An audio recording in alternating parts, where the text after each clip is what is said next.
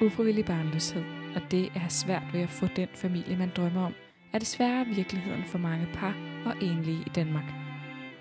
Jeg vil i min podcast Tro, Håb og Barnløshed tale med forskellige mennesker, der på hver sin måde belyser emner omkring ufrivillig barnløshed.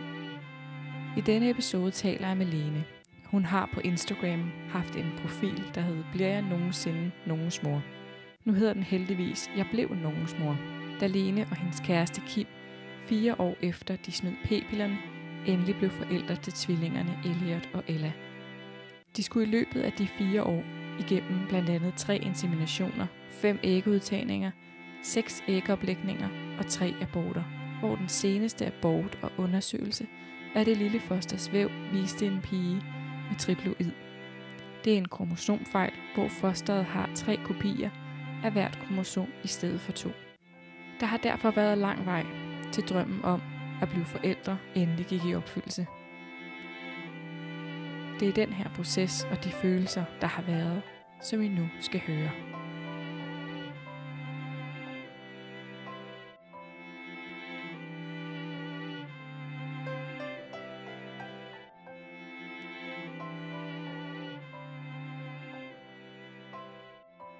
Tak fordi, at øh, jeg måtte komme i dag.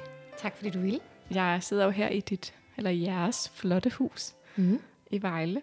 Og øhm, jeg har været så heldig, at jeg måtte komme i dag og interviewe dig. Fordi øhm, du har jo været en af mine store inspirationskilder, øh, må man sige, i det her fertilitetsprojekt her.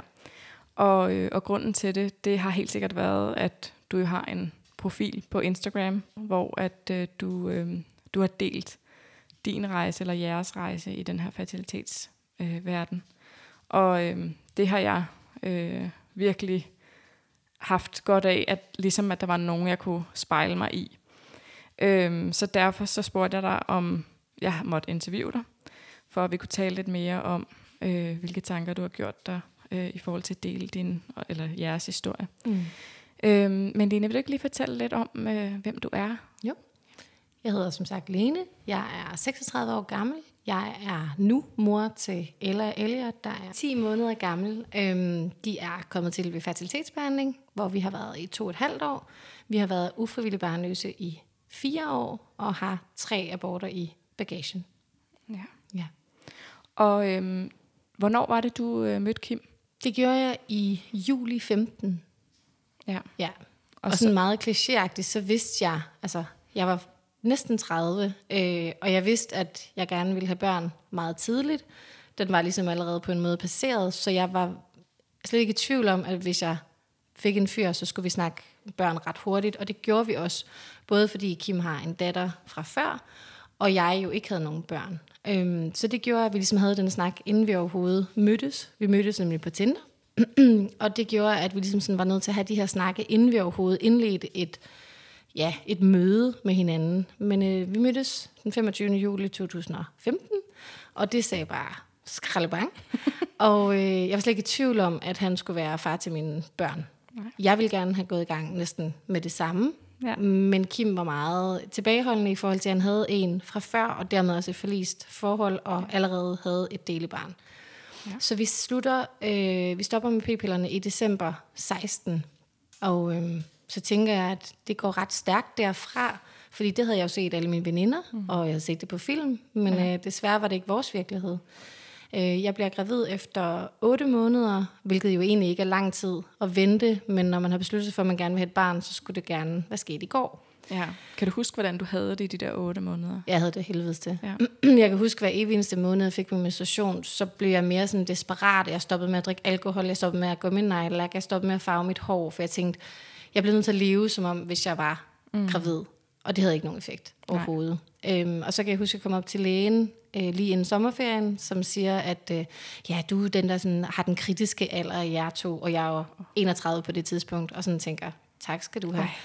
Og der siger han så, at han synes, vi skal gå hjem og hygge os i sommerferien, og hvis ikke jeg er blevet gravid inden der, så vil de faktisk gerne have en henvisning, på trods af, at der ikke er gået et Okay. år, som der jo skal, før at man kan få en henvisning. Ja. Og så vil skæbnen det, at jeg faktisk bliver gravid i slutningen af vores sommerferie. Og øh, lykken er, er kæmpe. Øh, lang historie kort. Øh, Kims mor er syg øh, og bliver sådan egentlig lige pludselig meget, meget syg og skal i kemobehandling, og vi vælger at tage til scanning øh, for at få et scanningsbillede og sige, at hun skal kæmpe for den her lille mm. prik, der er i maven på mig. Og øh, der viser det sig i u 11, at øh, der ikke er noget hjerteblink. Okay. Og der ligger sådan en røntgenrosin nede i, Ja. i ja, hvad kan man sige, scanningsbilledet. Ja. Og man vurderer, at foster har været gået til i, i uge 7. Okay. Ja. Ja. Og jeg får så min første udskrabning der i september 17. ja. Ja. Så der skulle du i, i narkose der? Og Ja. Med det, at, var det med det samme, eller? Det, var, det gik faktisk ret hurtigt. Ja. Jeg husker det som om, at det var dagen efter, at vi var så heldige at få det, få det fjernet. Ja. Ja. Kan du huske, hvordan du havde det? Altså, hvordan du reagerede, da du fik at vide, at der ikke var noget hjerteblink? Altså, som jeg husker det, så væltede hele min verden. Mm. Øh, og det gjorde den, fordi at vi både havde kæmpet så længe, hvilket jo, når jeg ser tilbage, mm. ikke var lang tid. Mm. Men fordi jeg sådan tænkte, det kan ikke være rigtigt. Altså, vi har hus, vi har hinanden, vi har kærligheden. Mm. Alt er rammerne for den perfekte familie. Ja. Mm, og så skulle det bare ikke, så skulle det bare ikke være. Nej. Og så kan jeg huske, at lægen han siger til mig, at det sker rigtig ofte, og gerne måske helt op til 30 procent. Og vi, vi tænker, at inden for et par måneder, så er du gravid igen. Det ser vi rigtig ofte. Mm. Og det gjorde egentlig, at jeg sådan tænkte, vi starter bare med det samme igen, og der går, ikke, der går ikke så mange måneder, så er vi gravide. Og jeg vil sige, dem af mine veninder, der har formistet, er også blevet gravid ret hurtigt efter. Mm. Og dermed så har de aldrig haft, hvad kan man sige, sorgen, når man passerede en terminstato, for det har faktisk været det absolut sværeste for mig. Det har været terminstatuen, der har været det der med sådan, gud tænk, nu kan jeg have et barn på tre år, Ja. eller sådan, altså, nu Ja. skulle de have begyndt i institution, eller sådan, den der, den har været rigtig, rigtig hård at sluge, ja. fordi jeg hverken havde et barn i armene, eller et i maven.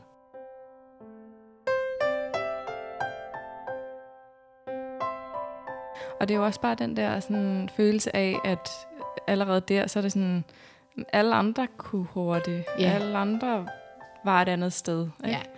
Havde og alle nogen- kunne planlægge det. Det er det. Det tror jeg faktisk nok var det, der Ja. sådan, var det mest provokerende, når folk sådan talte om det som sådan, den største Ja. selvfølge. Sådan, Nej, men vi synes ikke, det passer så godt. Vi vil gerne lige vente et par måneder. Og sådan, vi har bare ikke den tid. Nej, præcis. Øh, og jeg blev jo også bare ældre og ældre og ældre. Ikke? Ja. Øhm, og man kan sige, fra jeg mister første gang til jeg bliver gravid anden gang, går der et helt år. Ja. Øhm, og der når vi faktisk at starte i fertilitetsbehandling, fordi vi laver en aftale med lægen om, at der ikke skal gå et år, når vi har været gravid, og min alder jo egentlig bare bliver mm. højere og højere. Så vi kommer i fertilitetsbehandling i maj 18, når at have et enkelt inseminationsforsøg, og så er det sommerferie. Okay. Øh, hvor jeg så igen bliver naturligt gravid, Ja. og igen får konstateret i uge 9, at der ikke er noget hjerteblink. Her der er den egentlig endnu værre, fordi at jeg ikke er så langt henne, så man siger, mm. at det kan både gå den ene vej og gå den anden vej, det kan være en slow starter, så vi ser det lige an en Okay. uge. Og jeg husker den uge som den værste rutsjebane, jeg nogensinde har været i, fordi der var håb, så var der ikke håb, så var der håb, og så var vi sådan lidt, "Nå, men der er ikke noget alligevel. Mm-hmm. Og så var der optimisme og pessimisme, som ligesom sådan hele tiden mm. forsøgt at udkonkurrere hinanden på en måde. Ja. Ja. Det, det kan jeg sagtens følge dig i. For det er det der med, at man vil gerne håbe, og derfor så, sådan, så prøver man ligesom at klinge sig til det. Mm. Men man er også godt klar over, at øhm, det kan lige så godt gå den anden vej. Ja. Så skal man forberede sig allerede derpå, Ja. at man mister. Øhm, det er sindssygt hårdt. Ja. Og jeg tror, det er tit det her, den besked mange får, lige i den periode, hvor det sådan, Nå, vi ville forvente, at du var der, men det ser ud som om, du er kortere, og man ved måske selv, at man er altså, man burde jo være længere Ja. henne, ikke? Så, øhm, så det er enormt hårdt at skulle, øh, skulle vente på dommen. Mm. Og hvad, så fik du at vide, så var I inde til scanning, og du Ja. fik at vide, at Der var igen ikke noget hjerteblink, Nej. og at fosteret var gået til uge 7. ja, Ja, 7 eller 8, tror jeg det var. Ja. Ja. Og, og får så endnu en udskrabning. okay. Ja. Og hvad sker der så efter den her? Øh, Jamen, så har vi øh, to inseminationsforsøg mere, som mislykkedes, og i det vi er det offentlige, og de har mega meget pres på der, så bliver vi ved med sådan at blive udskudt og udskudt. Og jeg kan huske, at jeg kigger på Kim og siger, jeg kan, jeg kan ikke holde til det her, og jeg har ikke lyst til, at vi skal spille flere inseminationsforsøg. Jeg vil egentlig gerne, jeg tror ikke på, at det lykkedes. Og det er jo det, der har været svært for os, fordi inden vi bliver, inden vi går i gang, der øh, får man taget en masse blodprøver, og der er ikke noget, der egentlig viser noget som helst. Kim har en top sædkvalitet. Jeg har ikke så mange æg, men jeg er stadigvæk inden for normalen, dog i den lave ende, men ikke noget, der skulle have nogen betydning. okay. Så vi får egentlig, hvad kan man sige, prædikatet eller diagnosen uforklarlig barnløse, som jeg tror er det 5% der kommer mm. i den kategori. Og det er både dejligt, at der ikke er noget galt med os, men det er også skide frustrerende, fordi så er der ikke, man ved ikke, hvor man sådan skal sætte ind. Mm. Så vi får jo de her tre inseminationsforsøg, som mislykkedes, og så går vi til IVF. Mm. Og jeg tror, at der, hvor det har været mest frustrerende, har været, at vi har hele tiden fra lægernes side sådan fået at vide, mm, I skal bare lige have lidt hjælp. Mm. Og da vi gik til IVF, så var sådan, nu er den her. Det er vi slet ikke i tvivl om. Du er sådan der får mega mange æg, og I får masser af æg på frys. Så Kim og jeg havde forestillet os, at vi ville være i det offentlige i fire år, fordi vi ville have så mange æg på frys. Mm. Og så har jeg mit første IVF-forsøg, hvor jeg får seks æg taget ud. To bliver befrugtet. Det ene bliver befrugtet forkert. Okay. Og så får jeg et sat op. Ja. Og det bliver ikke til noget.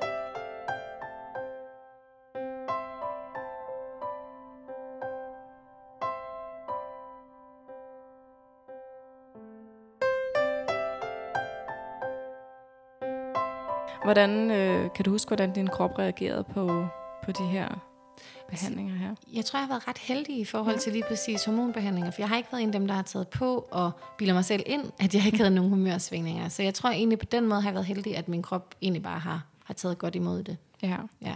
Og den her øh, IVF-behandling, altså den første behandling, øh, jeg kan huske fra min, min egen første IVF-behandling, der var jeg sindssygt nervøs for, altså om der for det første voksede noget frem, og om der var nogle æg inde i folliklerne, om det voksede så, sådan, så det var moden nok til at blive befrugtet og så videre. Ja. Så, øhm, og det var sådan en virkelig... Altså det synes jeg var de der steps, man skulle over hele tiden, for ligesom at se, om det kunne lykkes. Mm. Kan du huske, hvordan du havde det med de her jeg tror, at der, der mærkede jeg først, hvad ventetid vil sige. Altså faktisk lidt som du siger det der, ikke? Jamen, man kommer til en scanning for at se, mm. at man overhovedet der, hvor man må begynde på sine hormoner. Så kommer du til en scanning mere, har de overhovedet reageret på det? Så mm. kommer du til en scanning i forhold til, hvornår skal vi lave ægudtagning? Så får du din ægudtagning, så skal du finde ud af, hvor mange æg er der overhovedet blevet taget ud, hvor mange æg er blevet befrugtet. Og jeg var jo i den uheldige situation, at mine klarede sig aldrig rigtig særlig mm. godt. Så selvom vi egentlig fik taget 6, 7, 10, 12, 14 æg ud i, i de øh, mm. fem forsøg, som vi havde, der øh, var der aldrig, det var faktisk kun en eneste gang, at jeg fik et æg på frys. Ja. Så det var jo forfra hver evig Ja. eneste gang. Ja. Og så derudover, så var der jo ventetiden, når så man havde fået lagt et æg op. Mm-hmm. Er du gravid, eller er du ikke gravid? Ja. Alle de symptomer. Jeg synes, jeg kan mærke, at min bryster spænder. Mm. Jeg synes, jeg kan mærke, at jeg har muren i underlivet. Altså, jeg har virkelig tænkt mig gravid utrolig mange gange. Mm. Øh, så, så jeg husker det værste som ventetiden, og så den her uvidshed. Er det den her gang, det lykkedes, eller mm. er vi en af dem, som aldrig ender med at få et barn med hjem?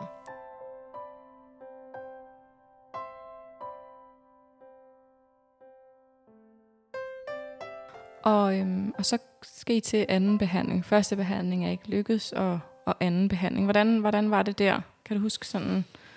Jamen, jeg tror, man, jeg, som jeg husker det, så skruer man lidt på min medicin, mm. og det er jo faktisk også der, at man får et æg på frys, og jeg er helt op at køre, for jeg tænker, nu må den være her, både i forhold til, at jeg har fået et æg på frys, men også, at vi egentlig havde fået bedre resultater. Mm. Øhm, jeg led under, øhm, jeg havde kort behandling de første tre gange der, mm. eller de første to gange på, øh, på OH, og der fik jeg rigtig mange tomme follikler, Okay. øhm, som, en, altså, som man tager et æg ud, men hvor det viser sig, at der ikke er noget i. Ja. Og så blev der nogle øh, æg befrugtet, men de blev befrugtet med to sædceller, så okay. automatisk så blev de egentlig øh, kasseret, fordi de jo ikke Ja. ja. var, var bruger, Nej. brugbare. Nej. Ja. Så det er faktisk først, da vi kommer til IVF Syd, øh, at vi går til lang behandling, hvor det begynder at give graviditeter. Ja. Ja. Og øh, det her med lang behandling, kan du prøve sådan at fortælle, hvad, hvad er det egentlig, det er? Ja, altså lang behandling er, hvor man øh, nedregulerer kvinden, øh, enten via sprøjter eller via næsespray. Jeg fik altid næsespray, for jeg er hunderad for nåle, så alt jeg kunne gøre uden nåle var, øh, var det, jeg, det, jeg valgte. Øhm, så man nedregulerer simpelthen kvinden, sådan så at man overtager hendes krop på en eller anden mm. måde. Og så når man har nedreguleret hende nok, så begynder man så at booste hendes krop med en masse hormoner. Ja. Og det er en længere... Øh, det, det, altså grunden til, at man kalder det for en lang behandling, er fordi, at den tager længere tid. Mm. Ja. Ja. Ja, så man, det der, man håber jo ligesom at booste hormonerne, ja. sådan, så det lidt er nulstillet, så de kommer lidt i gang, Præcis. og der sker lidt mere. Præcis. Ja. Og hvordan reagerede din krop på, øh, på Jamen, den her reagerede faktisk rigtig godt, fordi ja. jeg gik fra 6 æg til 10 æg til 12 æg, og tvillingerne var så med 14 æg. Ja. Så jeg reagerede rigtig, rigtig godt og tænkte, nu får vi en masse på frys. Ja. Og der skete ikke noget som helst. Altså, mine går i stå på fjerde dagen. Okay. Øh, der har været nogle enkelte gange, hvor de både har været på femte og sjette dagen, men de er simpelthen for dårlige til at fryse, enten for små eller for kompakte eller et eller andet. Så, så det er kun den ene gang øh, i hele vores forløb, vi har fået et på, på frys, Frys. Ja. som til gengæld var af mega god kvalitet. ja. Ja. Og øhm, hvornår blev du så gravid tredje gang der? Jamen det gør jeg faktisk. Øh, jeg husker det som om, at øh, det er lige før sommerferien, og vi ved, at vi stadigvæk har forsøg ved, ved OH, men hvor jeg siger til Kim, jeg kan, ikke, jeg kan ikke blive ved med den her ventetid, og jeg synes, det er enormt hårdt, og jeg synes, vi skal prøve at snakke med det private. Og så mm. snakker vi med det private, og får faktisk lov til at gå i gang mere eller mindre med det samme. Okay. Og bliver gravid øh, ved dem i første forsøg. Øhm, og det er en underlig graviditet, forstået på den måde, at mit HCG er, er højt, Okay. og det fordobler sig også. Og normalt der tager man jo bare en blodprøve. Mm. Men jeg er sådan en kontrolfreak, så jeg sådan, jeg skal bare følges helt indtil der er hjerteblink. Mm. Øh, hvilket både var godt og skidt, fordi at lige pludselig begynder det ikke at stige øh, tilsvarende, som det skal. Okay. Og så begynder min angst. Ja. Og så kommer vi til en scanning, hvor jeg egentlig regner med, at det vil sige, der er ikke noget som helst. Og så er det hjerteblink. Ja. Og det er jo egentlig aller, aller første gang, at jeg ser hjerteblink. Okay. Øhm, fordi de andre gange har det jo været gået til før. Mm. Så jeg husker det som den vildeste rutsjebane, og hun siger, at den er ikke så langt, som hun tror, så hun vil gerne scanne mig igen ugen efter. Ja. Så i flere uger lever vi egentlig i det der sådan mm. håb. Vi stopper med de der øh, blodprøver, men problemet er bare, at hver gang vi kommer dertil, så får vi at vide, at barnet fosteret er ikke mm. tilsvarende. Og hun siger så til os øh, ved tredje scanning, at hvis hun bliver nødt til at gøre den mindre igen, så vil hun tænke, der er noget galt med den, Okay. og så skal man simpelthen, så skal vi gå ind og, og undersøge det noget nærmere. Mm. Og vi kommer så også til vores fjerde scanning, og der er ikke noget liv. Nej. Så øhm, den går til, jeg tror det er, er det 8 plus 2 eller 9 plus 2. Mm, ja, okay. og så får jeg så min tredje udskrabning. Ja. Ja. Hold da op. Og så det har været sådan, altså du har jo ligesom, der er jo gået nærmest et år. Mm. Øhm, hver Ja, fordi gang. det her, det er jo, det her, det er jo september 19, Ja. at jeg bliver gravid tredje, så det passer med cirka en gang om året. jeg En gang om året, ja. Gravid. Ja. Og det er jo også lang tid at mm. gå ind imellem. Ja. Øhm, og, og sådan være igennem en del forsøg. Og jeg tænker, de måneder, hvor I så ikke er behandling, prøver I, kan du huske, om I prøvede selv Ja. der? Eller, ja.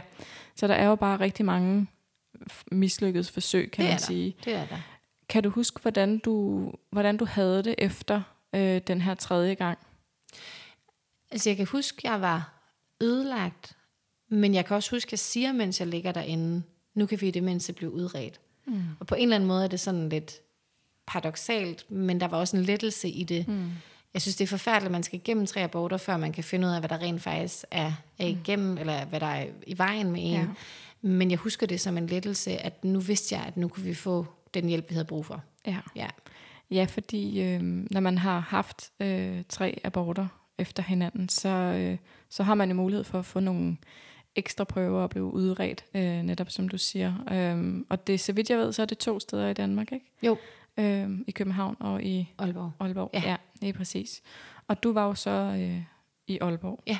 Hvad, øh, hvad, hvad skete der? Hvad skulle du til af undersøgelser og så videre? Jamen altså, det eneste, de faktisk gjorde, det var, at de tog en hulens masse blodprøver. Mm. Øh, vi havde været, for inden der havde vi været i det, hvad kan man sige, i et lokalt udredningsforløb, som også bare var en masse blodprøver, og så fik jeg lavet en minihystoskopi, og der var ikke noget, der var der påviste noget underligt, og Kim og jeg fik lavet kromosomanalyser, og der var heller ikke noget. Øhm, så vi var nødt til at sætte vores lid til HAP op i Aalborg, mm. og, øhm, og det er dem, vi skylder en kæmpe tak den Ja. dag i dag. Ja. Ja. Og hvad sagde de så? Hvad, øh, Jamen, ud fra nogle blodprøver fandt man ud af, at jeg havde et forhøjet immunforsvar. Og okay. deres forklaring var, at kroppen simpelthen tror, at når der kommer en graviditet, så er det et fremmedlæme, og så gør den alt, hvad den kan for at udstøde det, også selvom det er sundt. ja. Ja. Så, øhm, så der var lige pludselig, øh, hvad kan man sige, en grund til det, eller at de kunne finde, at, at der kunne være en mulig grund til, Ja. at du blev ved med at abortere. Ja. kan du huske, hvordan du havde det, da du ligesom fandt ud af, at der var måske en grund til det? Jeg var lige dele lettet, lige dele røvvred. Ja. Altså fordi jeg synes, det er frustrerende, at man skal igennem så meget og så mange år, hvis man bare, forstår mig ret, kunne tage en, uri- kunne tage en blodprøve og finde ud af, at det var det her, jeg fejlede. Mm. Altså ja. jeg tænker sådan ofte, jeg kunne have undgået tre aborter, måske. Jeg kunne have undgået to og et halvt år i behandling, måske. Jeg kunne have undgået alle de frustrationer, vrede, øh, sorg, alt det her, kunne måske have været undgået, hvis vi havde haft en mulighed for at blive udredt med de her blodprøver helt fra starten af. Ja. Og så kan jeg huske, at jeg var vred, fordi vi jo havde betalt en hulens masse penge i det private, og havde regnet med, at det lige præcis var der, at man, du ved, ville lave en grundig udredning, inden man overhovedet gik i gang. Men det var bare ikke tilfældet. Så det tog jo faktisk, ja, lidt over tre år, før vi finder ud af, Ja.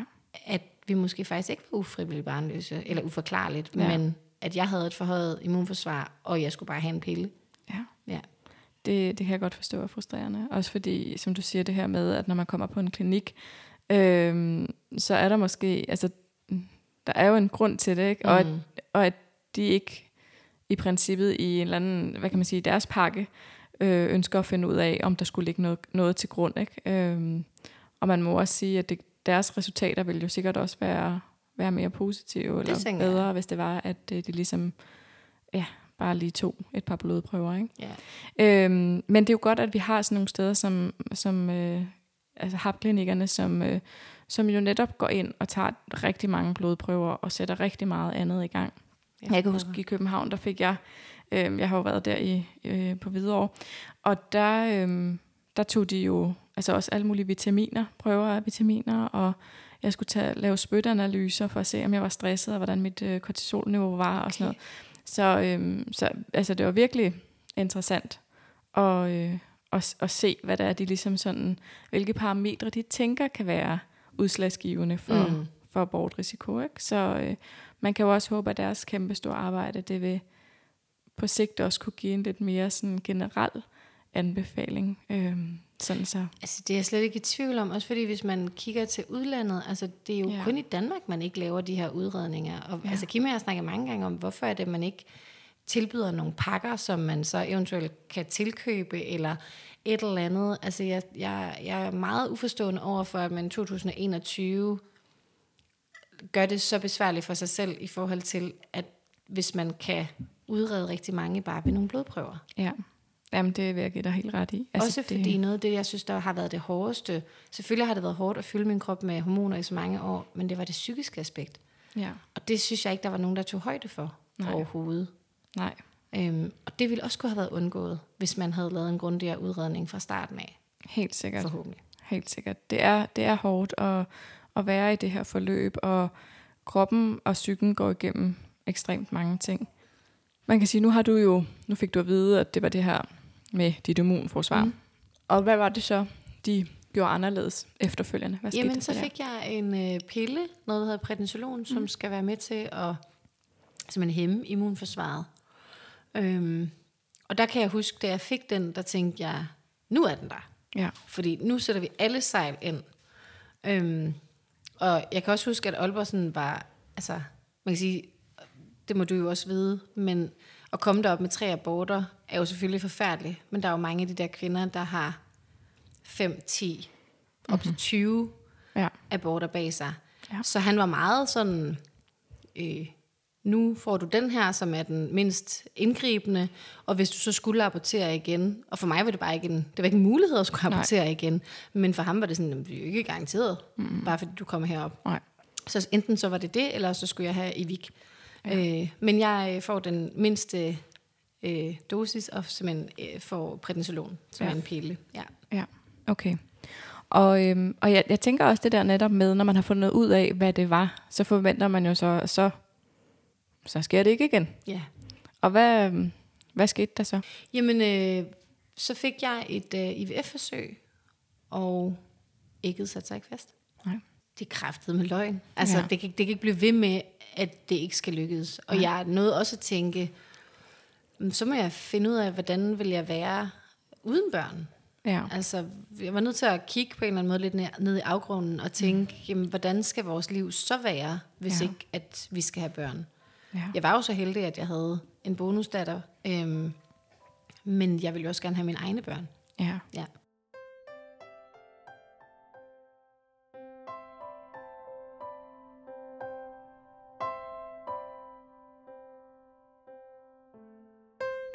Så efter den her øh, behandling her, hvor at der havde du fået, der satte ægget sig ikke fast. Ja.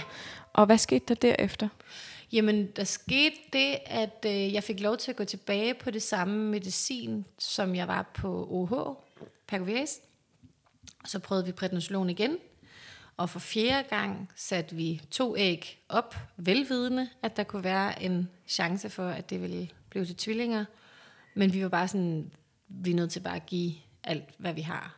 Vi havde jo købt en kontrakt ved, øhm, eller en pakke ved IVF Syd, som hedder Baby eller Pengene Tilbage, mm. som vil sige, at man i to år committer sig til, eller man kan sige, både de committer sig, og vi committer os til, at forsøge at give os et barn, et levedygtigt barn, øh, inden for de her to år. Mm. Og det er med alt, hvad det indebærer. Altså, øh, der er et uanet mængder øh, af forsøg, og det gav mig en kæmpe, kæmpe, kæmpe ro, at det ikke var sådan noget, nu har du kun tre forsøg tilbage, eller nu har du kun et forsøg ja. tilbage, eller et eller andet. Det gav mig en kæmpe ro, og det, det tror jeg også i sig selv havde, havde noget at sige. Plus ja. at det jo så også var under corona, og jeg var hjemme at gå, og jeg kom helt ned i gear.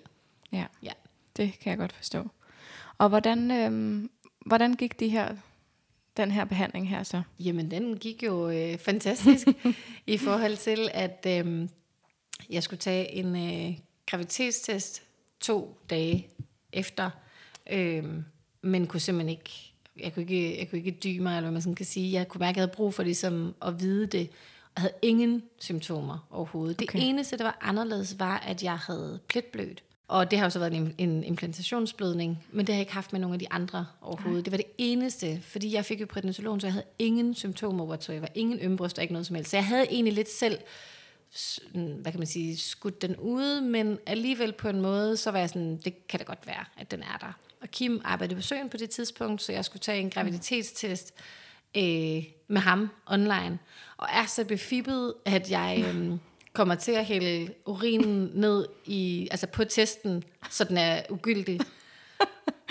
og så er jeg sådan et, jeg bliver nødt til at køre op og, og, og købe en ny. Ja. Og det gør jeg så, og får helt det, det rigtige sted. Og jamen, jeg tror ikke engang, jeg tror ikke engang, vi når at snakke sammen i 15 sekunder, så begynder den bare at bune. Og jeg var sådan siger til Kim, hov, hov, det her det er faktisk ikke kontrolstregen, der bliver positiv. Det er den, nu bliver kontrolstregen også positiv. så altså, det har været, jeg ville egentlig på en måde have ønsket, at vi havde, havde optaget det, fordi Ja. ja. det, var den, øh, det var den vildeste følelse. Også fordi, at de jo kom så hurtigt, mm. men også kom så tydeligt. Ja. Ja.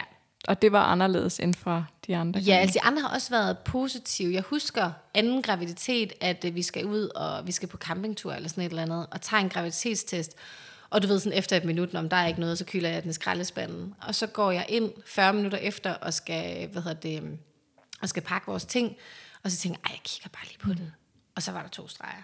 Så de har ikke været kommet sådan helt vildt hurtigt Nej. efter Nej. øh, de der famøse fem minutter. Eller sådan. Nej. Øhm, men den her, der var ingen tvivl. Den, den var der. Den var tydelig. Ja. Og så ringede jeg til HAP og siger, jeg har fået en øh, positiv graviditetstest, jeg skal have taget nogle blodprøver. Og så blev det jo bare sådan, så fik jeg taget nogle blodprøver. Og på samme dag, som jeg husker den, så var den på, var det 660 eller 680? ja. Ja. Og så, øhm, og så gik det bare derud af jo, Ja. kan man sige. Ja. Og i, øhm, hvor, kan du huske, hvor mange blodprøver du fik taget i den her forbindelse? Jamen, jeg fik taget, jeg tror faktisk kun, jeg fik taget tre, fordi den første hed den 6, 660, tror jeg, eller sådan noget, og så den næste, der hed den 5.200. Og man plejer at ved HAP at stoppe, når den er på 10.000. Ja. Og den næste, jeg fået taget, den er på 12.000. Ja. Så hun var sådan lidt, der er ingen tvivl. Der er, du er gravid. Og så var vi jo til scanning ved IVF Syd, hvor øh, hun finder to første sække. Ja. Og hvordan var dine forventninger egentlig til det? Altså havde du tænkt, der er to, eller tænkte du, der er nok kun et, eller... Jeg håbede, der var to, fordi ja. at tallene var så høje. Øh, og omvendt så var det for surrealistisk, hvis der ville være to. Og vi havde også et vennepar, der havde haft en sindssygt højt HCG, men hvor der kun var en. Mm. Øh, så jeg, jeg tror ikke, vi egentlig turde håbe, at der var to. Nej. Vi var bare glade, hvis der var en. Ja. Ja, Og så var der jo hjerteblink ja på begge. gange to. Ja. ja. Og øh, hvordan havde I det derefter? Jamen, vi var, vi var flyvende, men vi var også bange. Mm. Fordi man kan sige, lige så dobbelt lykkelige vi var, lige så dobbelt angste blev jeg i hvert fald. Og kan mærke, det sidder også bare, når jeg skal fortælle det nu, det sidder helt vildt dybt i mig, den der med, at man ved aldrig, om man får det med hjem. Nej. Så det var også en graviditet, der var fuld af bekymring og mm. angst, og altså, det ændrede, det ændrede det hele, både lykkeligt, men det var også hårdt at være i. Mm. Ja. Hvad var det, der var sådan hårdt? Kan du prøve at fortælle lidt om den her frygt her? Jeg tror, det der med, når man først har mistet en gang, hvorfor skulle man så ikke, altså, hvorfor skulle jeg være den heldige, der fik en og i hvert fald to børn med hjem? Mm. Øhm, så den der angst, den, den fulgte mig bare i rigtig, rigtig lang tid, og jeg var bange for at give mig hen til det på en eller anden måde, mm. og det, rent rationelt giver det jo ingen mening, fordi sådan, altså, jeg ville have været blevet mindst lige så ked af det, hvis ikke jeg havde tur give mig hen til det, men der gik rigtig lang tid, før jeg ligesom sådan, altså jeg kan huske, at vi sådan hele tiden havde milepæle, sådan, om hvis, nu skal vi forbi uge 9, fordi det var der, hendes hjerte stoppede med at slå, ikke? Mm. Og nå, men nu skal vi forbi nakkefoldsscanning, og jeg kan også huske, altså, jeg var på sådan et, jeg var i, på det der bootcamp-forløb i 8 uger eller sådan noget, og havde kun været i gang i 20 dage, men det stoppede fra den ene dag til den anden, for jeg turde ikke. Jeg vil ikke, jeg, og jeg ved det godt rent rationelt, der er ikke noget, du kan gøre for at abortere selv. Altså, mm. hvis det vil være der, så vil det være der. Mm. Men jeg turde bare ikke tage chancen. Og jeg kan ja. huske, at jeg sagde til Kim, når jeg når øh, nakkefoldsscanning, så begynder jeg at træne igen. Men jeg begynder at træne i uge 26. Mm. Altså, Ja. så den der angst for at miste dem var kolo enorm. Ja. Og det var den også, da de blev født. Ja, fordi du havde nogle gange undervejs, hvor du var oppe og blevet scannet. Ja. Øhm, fordi du var usikker på, hvad, hvordan de havde det. Ja. Øhm, kan du prøve at fortælle lidt om den angst? Sådan, altså, hvordan den ligesom påvirkede dig? Ja, altså, jeg har hele tiden hørt, at når man begynder at kan høre, eller ikke høre dem, når man begynder at kan mærke dem, så giver det en ro. Og det gjorde det også. Det gav en kæmpe ro, da de begyndte at sparke. Problemet var bare, når de så ikke gjorde det. Mm. Og for det første, så var de jo ret små, og for det andet, så sparkede de indad, så rigtig ofte kunne jeg ikke mærke dem. Og det gjorde nogle gange, at mit hoved simpelthen løb, løb afsted med mig, eller løb af med mig, og jeg var nødt til simpelthen at komme til scanning og finde ud af, at de havde det godt. Mm. Så som jeg husker det, altså også i forhold til HAP, der får du jo ugenlige scanninger, så mm. helt indtil uge 14, og så blev det jo hver fjerde uge. Mm. Øhm, men jeg husker det sådan fra uge 24 til uge 30, at der har jeg nok været afsted en gang om ugen, fordi jeg simpelthen var bange og havde bildt mig selv ind, at der var ikke mere liv. Mm. Altså, Ja. Ja. Havde de en forståelse for, at du ligesom kom op, fordi du var Ja. bekymret og sådan noget? ja, ja, for jeg kan huske, at jeg snakkede meget med jordmund om det, og hvor hun sådan siger, men prøv her, det er sådan, det er. Det er din historik, og vi skal gøre, hvad vi kan for at få ro på dig. Øhm, så jeg skulle bare endelig bare ringe, hvis det var, at jeg havde, havde brug for det. Det var ikke nødvendigvis, at det var scanninger, men så blev der kørt en strimmel. Problemet var bare, at de der to, de lå hulter til bulter, så de var ikke altid sikre på, at det var den samme, eller så kunne de kun tage den ene, så jeg endte faktisk altid med at få mm. en, øh, en scanning, og det gav mig ro. Ja. Men det blev at leve fra scanning til scanning, og det gjorde det også for Hapsen, som jeg husker det. Ja. Ja. Jeg tror, der er rigtig mange, som har været ude for det, vi begge to har. Altså mistet de der tre gange der, som, altså, som har svært ved at, at ligesom være Tro i det der, tro på det. Mm. Øhm, jeg var forbi lægen her øh, den anden dag, hvor jeg fik lavet vandrejournal, og så spørger hun mig, øhm, har du tænkt over, hvor du gerne vil føde henne? Mm.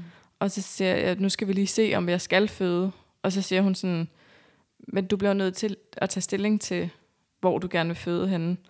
Og jeg var sådan, det ved jeg ikke, så bare sige der og der. Ikke? Altså, jeg, jeg var sådan, jeg kunne mærke modstanden i mig, mm. fordi jeg bare var slet ikke var klar til at tage den, eller til at tro på, at det på et tidspunkt ville være sådan, så jeg lå der og skulle have et barn ud. Mm. Øhm, og jeg kan ikke lade være med at tænke på, at jeg synes, at nu var jeg det jo min privatpraktiserende læge, men jeg kan godt mærke, at de ikke er vant til at få kvinder ind som mig, mm. som har været igennem det her. Øhm, så så jeg, jeg har det lidt sådan, at når jeg er oppe på HAP-klinikken, mm. så er det noget helt andet. Jeg så har øh, en forståelse for Fuldstændig. Det. Altså jeg kan sidde der, og, og så kan jeg høre dem sige, det her det er jo en status på, hvordan det går lige nu. Mm. Det ser rigtig fint ud. Du er der og der. Du bør være der og der. Alt ser rigtig flot ud nu. Ja. Så, og så ser vi, hvordan det går næste uge. Altså det er sådan meget mere der, hvor jeg er. Ja. Var det også lidt det samme, du oplevede, eller hvordan, hvordan havde du det? Mm. Jeg sidder lige og skal sunde mig, for, for jeg bliver sådan fuldstændig slået ud og ramt i forhold til det, du siger. Øhm, fordi da jeg var gravid første gang, der, øh, der købte mine forældre en, øh, en barnevogn, og vi havde egentlig købt en masse ting. Øhm, og de to andre graviditeter købte vi ingenting. Børnenes værelse blev færdig tre dage før, at jeg føder, og vi, føder, vi køber først tingene i uge 32. Og lige præcis det der med ikke at turde give sig hen til det, og mm. ikke turde tro på, at, at man får dem med hjem, kommer jo også automatisk til at, altså, at sætte en... Det hjælper ikke noget at sidde, og du er gravid, og du taler hormonel, og mig, der sidder her. Altså. Nej, jeg kan, bare, jeg kan bare huske det der med, og det er måske også derfor, at jeg lidt gerne vil have et, et barn til, forstået på den måde, at jeg vil ønske, at jeg kunne, mm. kunne nyde min graviditet. Og det er også noget, det jeg sådan ligesom prøver at sige til alle, der sådan ligesom, hvad skal jeg gøre? Og det er jo svært at sige, nyde sin graviditet, mm. fordi hvis ikke man kan det. Men jeg føler mig, jeg føler mig snydt for en, for en graviditet uden bekymringer, uden angst, øh, hvor jeg bare kunne give mig hen og være lykkelig og naiv i, som i min første graviditet. Mm. Jeg kan slet ikke huske, hvad det var, du spurgte om. Nej, men det, det er men det er netop det her med, om der er den der forståelse for, øhm, at, at kvinder som os kan være et andet sted. Altså vi har måske svære ved at snakke om øh, de ting, som er helt naturlige for så ja. mange andre. Det var det, du spurgte i forhold til. Altså jeg var jo ikke særlig meget ved min egen læge, fordi at jeg jo bare var ved HAP. Øhm, jeg synes egentlig, jeg synes egentlig begge dele var brugbart, fordi jeg synes, når Hap sagde, nu må vi se næste gang, mm. så automatisk kom der en kæmpe angst i mig i, at er der noget, de glemmer at fortælle mig? Er der noget, jeg overser? Ja, nu ser det godt ud lige nu, men hvorfor, se, hvorfor siger de det, jeg er i uge 12? Burde man ikke bare ligesom kunne... Altså, så, ja. Jeg husker mine scanninger øh, ved HAP som... Altså, det var, det var overlevelse. Det var simpelthen scanning, at jeg overlevede, eller jeg, jeg levede fra, fra scanning til mm. scanning. Og jeg kan huske, når vi kørte derop, jeg kunne ikke spise noget som helst. Kim skulle overhovedet ikke snakke med mig hele vejen derop. Og det, altså, vi bor alligevel i Vejle, og det var i Aalborg, ikke? det tager mm. to timer. Øh, mit angstniveau var tårnhøjt. Og lige så snart jeg kom derind og så, at der var liv, så kunne, ja. jeg, så kunne jeg, så kunne jeg ånde ud igen. Ikke? Jo. Øhm, hvor på en eller anden måde har jeg måske også lidt brug for, at de var mere optimistiske. Mm. Men jeg kan godt forstå dem i forhold til, at det er så skrøbeligt mm. i starten.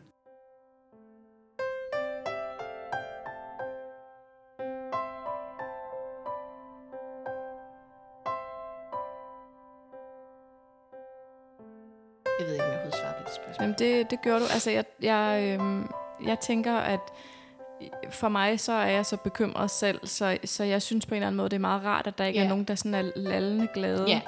Øhm, fordi der er rigelige mennesker omkring en, der øh, til lykke, og hvor skal, jamen, der er også gode institutioner lige der, yeah. hvor I bor og sådan noget. Men, men det er det der med, som, som du også siger med, at, at man føler sig snydt på ja. en eller anden måde. Fordi det består af bekymringer. Og så er der helt sikkert nogen derude, der vil lytte med og tænke, jamen, i det mindste så er I gravid, eller blev gravid, mm. og så videre. Og, og sådan havde jeg det også selv. Sådan havde jeg det også. Fordi det er virkelig øh, det, man lever for, når man er i den situation. Ja. Og, og jeg kunne godt tænke mig at tale lidt om det her med, at da du bliver gravid, og alle de her følgere, som du har, inklusiv mig, som, som jo ikke var gravid på det tidspunkt, men sådan, altså, hvordan, øh, hvordan oplevede du det? Var, var, var det sådan, altså var folk glade, eller, eller var der mange, der sådan stoppede med at følge dig, eller hvordan... Øh jeg kan i hvert fald huske, at jeg havde det enormt svært. Fordi jeg vidste jo, at hvis jeg lagde et billede op af en positiv graviditetstest, så ville jeg ramme ind i rigtig mange, som måske lige havde taget en negativ test. Jeg havde jo selv lige været der. Så jeg kan huske, at jeg havde enormt svært ved at dele min lykke. Øhm, og var simpelthen nødt til at nå til et punkt, hvor jeg måtte sige, jamen profilen er for mit vedkommende, og jeg håber, at den her mm. positive test, eller den her, det her mavebillede, eller et eller andet, også vil kunne give noget håb til dem, der stadigvæk kæmper. Og hvis ikke, så må de gøre, ligesom jeg har gjort mange gange, unfollow, eller øh, slukke, eller et eller andet. Øh, fordi jeg er gravid, og det, min lykke skal ikke tages væk, fordi jeg skal passe på andre mennesker. Mm. Men det, jeg kan huske, det var mega svært. Ja. Og jeg kan også huske, at alle, altså alle gange, så var det sådan noget sensitive post, men alle os, der er i behandling, eller alle os, der kæmper, ved jo fucking godt, hvad sensitive post det betyder. Mm. Og allerede der, så ved man, nå, der var en til, der var gravid. Mm. Altså, men jeg havde behov for at tage det hensyn til folk, og så kunne folk selv vælge, vil jeg kigge på det her billede, eller vil jeg gøre et eller andet mm. andet. Men ja. jeg husker det, som om jeg kæmpede rigtig, rigtig meget med det i starten, og jeg tror, jeg har lyst til at sige, jeg tror faktisk først, jeg omkring uge 10, hvor jeg ligesom sådan skriver ud, nu har jeg besluttet mig for, jeg kommer ikke til at tage hensyn. Nej. Jeg har fuld forståelse for, hvis folk de unfollow, for det har jeg selv gjort.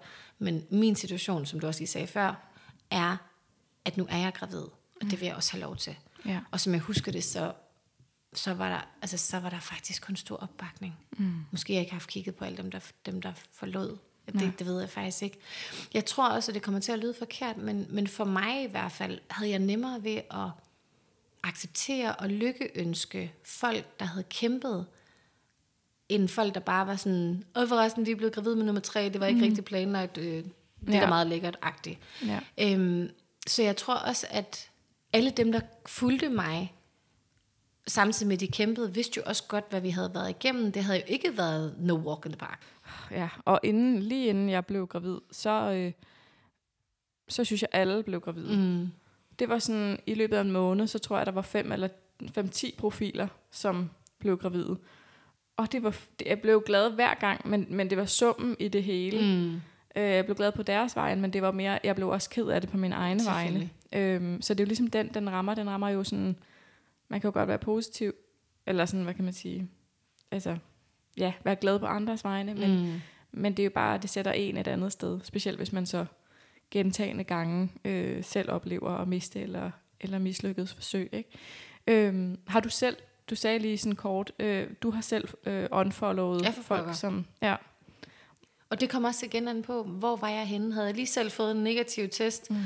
Havde jeg lige rapporteret et eller andet? Altså var jeg et sted, hvor der var mørkt i forvejen, mm. så så kunne jeg kunne ikke rumme Nej. andres lykke. Og det handlede ikke om, at jeg ikke undede dem det, eller noget som helst. Det handlede om, at hver evig eneste gang, at der blev postet på Facebook, eller på Instagram, eller nogen i vores vennekreds kom og fortalte det, men så, så talte det lige ind i det, jeg ikke havde, og frygten for, at jeg aldrig nogensinde ville få det. Mm. Så den sorg var større end min rummelighed i forhold til andre folks glæde og lykke. Ja. Jeg har mistet veninder, som var sådan, du kan fucking ikke være det bekendt, og tænk, at du ikke kunne undre mig det, og sådan, men det handlede ikke om det. Det handlede om, at jeg ikke, jeg var et sted, hvor jeg var så bange for, at jeg aldrig nogensinde skulle blive mor. Og hver gang, at alle folk kom og sagde, at vi var gravide, så til sidst, der blev det, som du siger, summen blev bare for meget. Mm. Altså, jeg, jeg tror ikke, vi har tal på i de fire år, vi kæmpede. Altså, jeg tror, jeg har lyst til at sige, har vi måske fået, er der født 20 børn, 30 børn i vores mm. vennekreds, ikke? Ja. Og det var hver evig eneste gang en prikken og en stikken. Øhm, der, hvor jeg tror måske forskellen var, at det var, når folk var gravide, det var deres maver, men det var ikke, når børnene kom. Mm. Altså, jeg elsker nej. alle vores venner og veninders børn, mm. men jeg kunne ikke rumme dem, når de var gravide. Nej. Og heldigvis har vi haft et fantastisk netværk, og måske også fordi vi netop har været så ærlige og åbne omkring det, mm. der havde en fuld forståelse for det. Mm. Ja. ja. Og det er det der, der er sådan lidt øh, sårbart, øh, fordi hvis man ikke er ærlig, så ved folk heller ikke omkring en, hvordan Nej. de ligesom skal håndtere det. Øhm. Jeg kan også huske, at min veninde, hun var sådan, altså vi snakker om, at vi gerne vil prøve en træer, hvordan skal jeg, hvordan skal jeg fortælle dig det, hvis det er? Og noget af det, jeg havde, det var, at jeg lidt følte, at når jeg mødtes med mine veninder, så sad jeg og holdt på mig selv og sådan tænkte, springer din bombe i dag, springer ja. din bombe i dag. Så jeg kunne slet ikke være til stede. Nej. Hvor så aftalte vi, jamen send en sms, ja. så kan jeg fordøje det. Og så når jeg ser dig, så ved jeg, at du er gravid. Så har jeg haft tid til ligesom sådan mm. at rase ud, være ked af det, være frustreret, alt det her. Og så kan jeg faktisk godt rumme det. Og det har fungeret mega godt for os. Fordi det gjorde, at når mine veninder ringede, så var jeg ikke bange for, at de skulle fortælle et Nej. eller andet. Jeg skulle ikke påklistre et eller andet fake Nej. smile. Altså, jeg kunne bare få lov til at være sammen med dem. Mm. Det, gav, det gav en kæmpe ro. Ja. Ja. Og jeg tror også, en af de ting, der gør, at man måske ikke kan rumme det, eller har svært ved sådan at håndtere det, det er jo også, at sådan var det i hvert fald for mig, at det, der gør ondt, det er, at jeg ikke er, det, er samme sted. Præcis. Øhm, at vi ikke følges ad på den måde, som jeg ville have ønsket det. Ja. Øhm, så, så jeg tænker også, det er helt naturligt, at man, at man har det på den måde. Men det kan også være sådan skamfuldt alligevel. Det var at skulle enormt se i øjnene. skamfuldt. Ja. Også fordi jeg jo følte mig som en lorteveninde. Ja. Altså i særdeleshed i de øh, perioder, hvor jeg jo havde været gravid sammen med dem, og vi har snakket om, at vi skulle på barsel, og det blev så fantastisk, og lige pludselig så kunne jeg bare ikke rumme det. Nej. Og så var jeg nødt til at trække mig. Og jeg følte mig som en total lorteveninde, mm. fordi nu var jeg ikke det sted længere. Nej. Og hver evig eneste gang, at hun lagde et billede, eller de lagde et billede op af deres maver, eller et eller andet, så blev jeg jo mindet om, hvor jeg skulle have været, og hvad jeg ikke fik.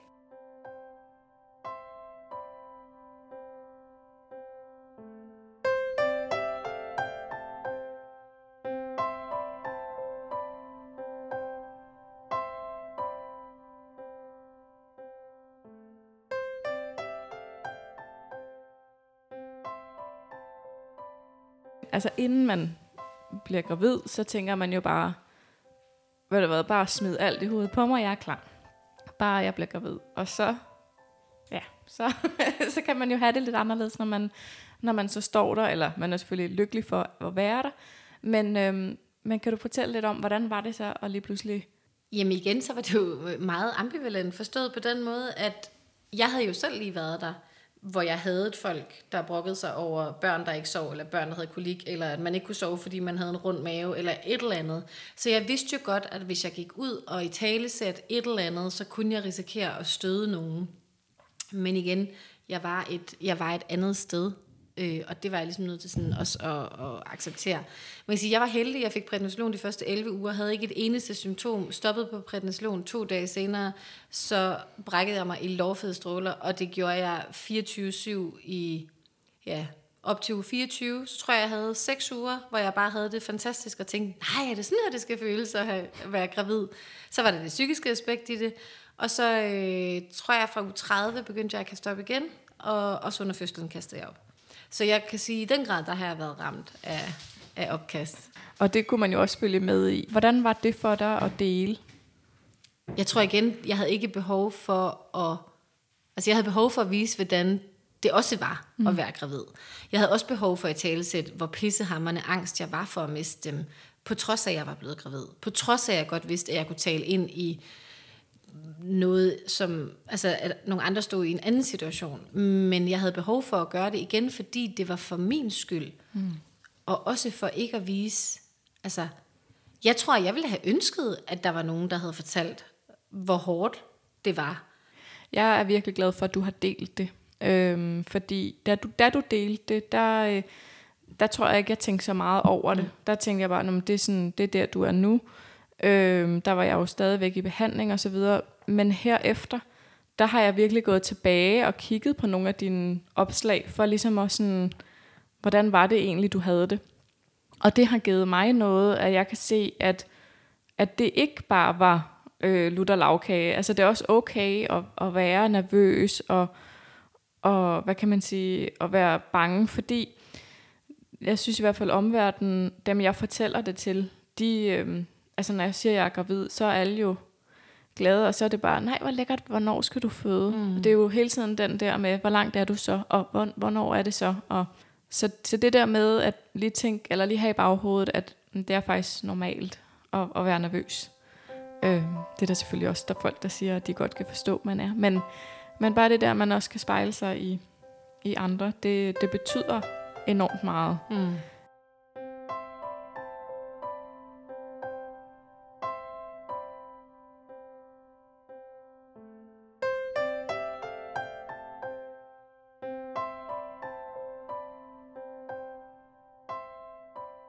Hvordan øhm, kan du fortælle lidt om, hvilke overvejelser du gjorde dig i at dele øh, jeres historie? Ja, det kom så af, at jeg, jeg har lyst til at sige, i et lille halvt års tid havde fulgt med inde på Fertilitetsstiv, øhm, hvor der var en masse seje og modige øh, kvinder, som delte deres historier, ja. og selvfølgelig også solstrålehistorier, men det der med at være i behandling. Ja. Og jeg kunne mærke, at jeg fandt rigtig meget ro, og jeg fandt et fællesskab i forhold til ikke at føle mig alene. Mm. Og så kan jeg huske, at søs, hun spørger mig, om jeg kunne have lyst til at prøve at skrive for dem. Og jeg var sådan, jeg kan ikke finde noget at skrive. altså, hvor hun sådan, du skal bare fortælle, hvordan du har det. Og sådan, det kan jeg godt. Øh, og så startede jeg med at skrive for dem i, det har jo så været november 18, og øhm, var mega glad for at ligesom kunne få lov til at dele det, mm. og fik jo igen et kæmpe fællesskab i forhold til, at nu var der andre, der ikke følte sig mm. alene. Der hvor frustrationen var, det handlede om, at når jeg var igennem øh, et eller andet krise, så havde jeg brug for at dele den med mm. det samme. Men de kunne selvfølgelig ikke dele den til at starte med, fordi altså, man skulle jo, den skulle rettes igennem, og den skulle lægges op og alt det der. Så når jeg fx havde været igennem et forløb og var pissefrustreret, og der måske kun var et æg eller et ja. eller andet, så var jeg jo faktisk, så havde jeg gennemarbejdet den krise eller frustration, når indlægget ja. det blev lavet. Og så tænkte ja. jeg, men ved du hvad, hvordan kan jeg gøre sådan, så jeg kan dele det mm. øhm, med det samme? Ja. Øhm, og det blev faktisk startskud til profilen, der på det tidspunkt hed, bliver jeg nogensinde nogens mor ja. på Instagram. Ja. Nogen skriver dagbog, jeg valgte så bare at lave en, en online dagbog på en eller anden måde. Ja. ja. Når du så deler det her, så står du jo også på en eller anden måde for skud. Det gør jeg. Øhm, hvordan har det været? På de dårlige dage enormt hårdt. Ja. Og der er mange, der har ramt sådan helt ind i det inderste. Mm. Øh, hvor jeg mange gange har haft overvejet, om jeg skulle lukke for profilen. Okay. Fordi det var jo ikke meningen, at folk, bare fordi man er ærlig, at man kan skrive, hvad man har lyst. Nej. Øhm, men på de gode dage, der praller det af på mig, og jeg vil også sige, jo længere tid jeg har, har haft profilen, mm. så er jeg sådan, men det er din holdning, og det er fint, den må du gerne have, jeg har ikke behov for at høre den, og så blokerer jeg. Nej. Øh, men jeg kan huske, mens vi var i det, der var det sindssygt hårdt hvis folk lige pludselig kom med en eller anden nederen kommentar. Ja. Jeg vil så sige, det er et fåtal af ja. gange, det er sket. Ja. Øh, til gengæld så har jeg fået så meget kærlighed og så meget støtte, som jeg faktisk ikke troede var muligt. Og det har også været det, der har gjort, at jeg har haft lyst til at blive ved med at dele. Mm. Øhm, hvor man siger, førhen der var det fertilitetsdelen, og hvor mm. pissehårdt det var at være i det, og nu er det der at være blevet mor til tvillinger, også efter fertilitetsbehandling, fordi det er ja. heller ikke en dans på roser. Nej. Øhm, og jeg tror for mig, hvis ikke jeg delte alle følelserne, jamen, så kunne jeg lige så godt lade være med at have den, fordi det var jo lige præcis det, jeg skulle have afløb for. Og at mm. der så var så mange, der kunne genkende det, og har kunne bruge det, både dengang og fremadrettet, det synes jeg jo bare er fantastisk at have den mulighed at give andre. Fordi ja. jeg savnede det dengang. Jeg synes på daværende tidspunkt, at på Instagram, der var det meget øh, polerede profiler. Jeg synes egentlig også, at der var mange, der snakkede om det at være fertilitets, fertilitetsbehandling, og hvor hårdt det var. Men når de så blev gravide, så var det som om, nu er min lykke gjort, mm. nu har jeg ikke behov for, at I skal følge mig mere, mm. eller nu har jeg ikke behov for at dele mere. Eller sådan. Og det synes jeg bare var en forkert måde, for mig i hvert fald, at ville dele det på. Jeg havde brug for at tage alle med hele vejen. Ja. Øh, det synes jeg også er skyldt dem på en eller anden måde. Ja.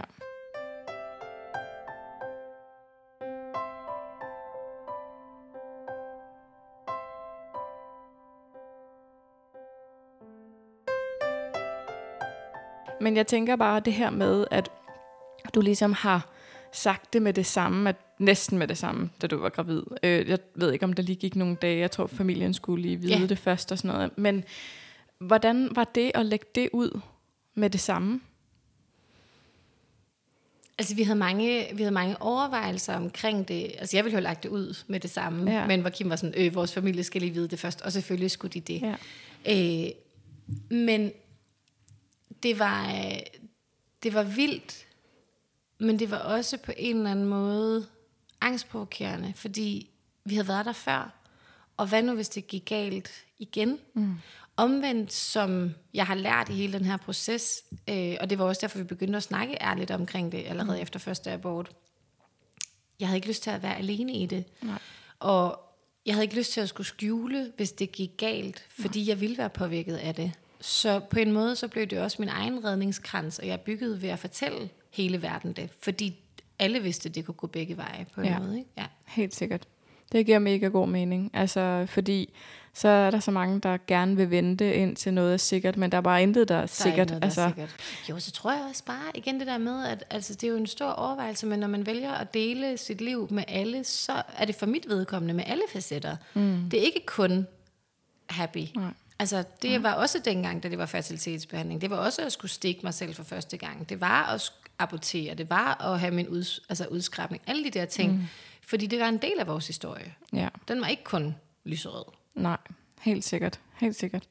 Og det her med, at du ligesom har valgt at dele, og du nogle gange har fået nogle ting tilbage, hvor, altså negativt, kan mm. man sige. Hvordan har du håndteret det? Altså jeg tror igen, det er kommet an på, hvor jeg selv har været sådan sindsmæssigt. Mm. Altså det, jeg sådan har fået tilbage, det har mere været sådan noget med, hvorfor har du behov for at fortælle os mm. det her? Eller okay. sådan, men igen, altså det er et fåtal, der har haft det behov for at skrive det, og ellers ja. har de unfoldet, og det har været helt okay. Ja. Øhm, så jeg vil sige, jeg er taknemmelig for de, de følgere, jeg har, fordi de altså, har min ryg på godt og ondt. Ja. Det har været kæmpestort mm. for mig at få den, den støtte, og dermed jo også den anerkendelse. Mm. Øhm, det har også betydet enormt meget i forhold til det, sådan, når folk skriver, at jeg elsker bare, at du har så ærlig en profil, eller man kan virkelig mærke dig, eller et eller andet. Ikke? Fordi det er, jo, det er jo også derfor, at jeg gør det. Hvis jeg kan være med til at hjælpe nogen mm. i deres fertilitetsrejse, eller der lige står og fået en dårlig besked, eller er blevet gravid efter flere aborter, eller sådan noget, mm. så, så betyder det rigtig, rigtig meget for mig. Ja. Det som også sådan slår mig lidt, når du fortæller den her historie, altså det er jo det her op og ned hele tiden. Mm. Øhm, og det er jo enormt psykisk pres at, at være igennem. Nu, nu har I børn, og får man så mulighed eller sådan rum for at, at bearbejde, hvad man har været igennem, eller gør det at få børnene egentlig, at det lidt bearbejder det, I har været igennem? Altså jeg ved ikke, om jeg vil sige, at det bliver bearbejdet, men det bliver jo på en måde, kommer det i baggrunden. Mm. Og hvor man kan sige, førhen, der var det det, der var ene og alene min identitet. Mm. Altså det er jo stadigvæk en del af min historie, og en del af deres historie og rejse, kan man sige. Men det er ikke det, der får lov til at fylde så meget. Nej. Det betyder ikke, at jeg ikke kan, kan huske. Hvordan det var at skulle stikke mig, eller få en dårlig nyhed, eller abortere, eller altså sådan alt det her. Det vil jeg aldrig sådan glemme, men det er ikke det, der, det er ikke det, der fylder. Nej. Og jeg håber da, hvis det var, at vi på et tidspunkt skulle have et barn mere, at jeg ville kunne kigge på de her to og sige, mm. men det lykkedes jo. Men jeg tror det ikke. Nej. Så du tænker stadigvæk, at du vil være... Det er i hvert fald det, jeg frygter. Ja. Jeg frygter, at det ligger så dybt i mig, at der vil være et sted, måske også, vil sådan tænke, om nu har du fået to, hvorfor skulle du være så heldig at få en til? Mm. Altså, så jeg, der, jeg, jeg frygter, at der vil være et sted, hvor jeg vil få næsten samme graviditet. Mm. Ja. Ja. Jeg ved, at de aborter og hele den her vej til dem har været, altså har påvirket frygten for, om vi fik dem med hjem. Mm.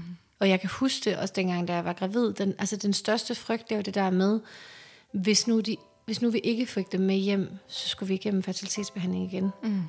Og jeg tror ikke, jeg kunne, altså jeg tror ikke, jeg kunne have klaret det en gang til. Nej.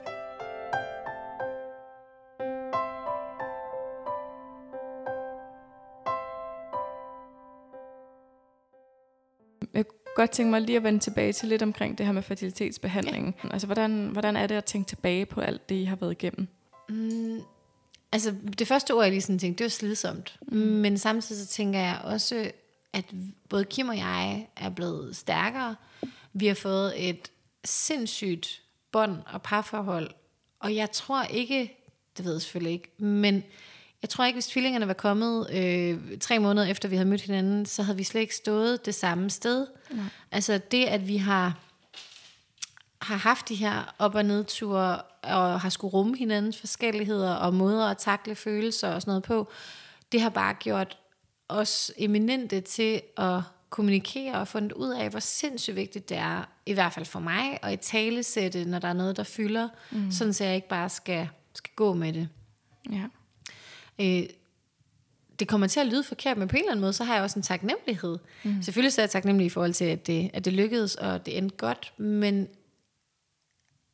Jamen, det ved jeg ikke. Fordi på en måde så vil jeg sige, jeg, har, jeg vil ikke være rejsen for uden. Det vil jeg sgu godt. Men når jeg sidder og kigger på Ella Elliot, så kunne det ikke mm. være anderledes. Nej. Altså, så på den måde, så er der en taknemmelighed, at det var det her, vi skulle igennem. Jeg tror, havde du sagt til mig for fire år siden, at nu skal du høre, at du skal igennem tre aborter, du skal to år, bla bla bla. Så tror jeg, jeg har sagt, at det kan jeg ikke. Mm. Så på den måde er der jo også noget i, at man ikke ved, hvad fremtiden den bringer. Mm. Jeg kan også huske, da jeg var i behandling, der ville jeg ønske, at der var nogen, der kunne tage en kugle op og sige, om fire år, der bliver du mor til to. Det havde været nemmere for mig at være i. Men så, så ja, det er meget blandet følelser at kigge tilbage på fertilitetsbehandlingen. Det var opslidende, men vi er også kommet enormt styrket ud af det. Mm, ja, ja. Det, giver, det giver rigtig god mening. Og jeg er også blevet en anden mor, mm. end jeg var, ville ja. have været, tror jeg. Omvendt er det jo også noget, det jeg kæmper med lige nu, mm. at jeg er blevet en helt anden mor, end jeg egentlig selv havde regnet med, jeg ville blive, fordi at de var fertilitetsbørn. Mm. Ja. Hvad, hvilken mor tænker du, eller føler du, du er blevet? Jamen, jeg troede, altså, og det er jo igen det der med, jamen, da jeg stod i det, der lovede jeg jo, at jeg vil gerne have et barn med kolik. Jeg vil gerne, jeg vil give min højre hånd for et barn, der ikke sov. Bare jeg fik et barn. Altså, og nu står vi i en anden situation, og jeg er ikke lige så rummelig og øh, tålmodig og forstående, som jeg gerne ville være. Jeg er også godt klar over, at træthed spiller ind, og mange sådan faktorer. Men jeg har virkelig været nødt til at revidere, eller revurdere den, det billede, jeg havde af mig som mor, fordi jeg troede, jeg ville være sådan en, der ville elske og dække dække, og bare sidde og kigge og forgabe mig, sådan, fordybe mig i mine børn. Men det, det er ikke det, jeg oplever. Og mm. det har der også været noget skamfuldt i forhold til at sige mm. højt, at nu har vi kæmpet i så mange år, og nogle gange kan jeg godt tænke mig, tage mig i og sådan tænke, var det seriøst det? Ja. Og heldigvis er det jo kun et splitsekund, og jeg elsker Moral jorden, og vil ikke ønske noget andet. Ja. Men jeg havde ikke regnet med, at de følelser ville komme. Nej. Og det ville jeg faktisk også have ønsket, at nogle af dem, der havde været i behandling, havde i talesat. Mm. Sådan, så man ikke sidder og føler sig alene og forkert, når de følelser, de opstår. Ja, ja. Det, øhm, det giver rigtig god mening. Og hvad, hvad skal der ske med, med profilen nu her? Vil du, er din plan, at du vil fortsætte med at, at dele? Eller hvordan, øh, hvad tænker du umiddelbart? Altså jeg vil helt klart fortsætte med at dele, men i det, at jeg jo både snart starter på arbejde, og forhåbentlig også kan få mine forretninger op at køre i forhold til at være selvstændig psykoterapeut, så vil det komme til at tage en eller anden form for drejning, fordi det tager jo tid at skal mm. sidde og skrive og alt det her. Men jeg tror ikke, jeg ville kunne undvære at, at dele, fordi det jo også er blevet en, altså, det er blevet en hverdag for mig selvfølgelig, men det er også bare blevet et fantastisk netværk at være en del af. Ja. Så jeg har ikke lyst til at lukke det fuldstændig ned, men det kommer til at være anderledes end, end førhen, tror jeg. Ja. Jeg øh, synes, at vi er noget rigtig godt omkring. Har du noget, du sådan tænker, du øh, gerne vil sige? Nej. Nej, ikke umiddelbart. Så øh, vil jeg bare sige tusind tak, fordi at, øh, jeg måtte komme, Lene. Tak, fordi du ville. Lene har været en stor inspiration i forhold til, at jeg også, efter jeg så, hvor ærlig hun var, selv begyndt at åbne mere op for, hvordan jeg havde det. Så tak Lene for endnu en gang at dele din historie. Jeg holder lidt jule- og vinterferie, og jeg vender tilbage med de sidste to episoder af tredje sæson i det nye år. Tak fordi du lytter med. Hvis du har nogle kommentarer eller feedback til min podcast, så er du altid velkommen til at skrive til mig på min profil på Instagram eller på Facebook. Begge steder der finder du mig under navnet Tro, Håb og Barnløshed.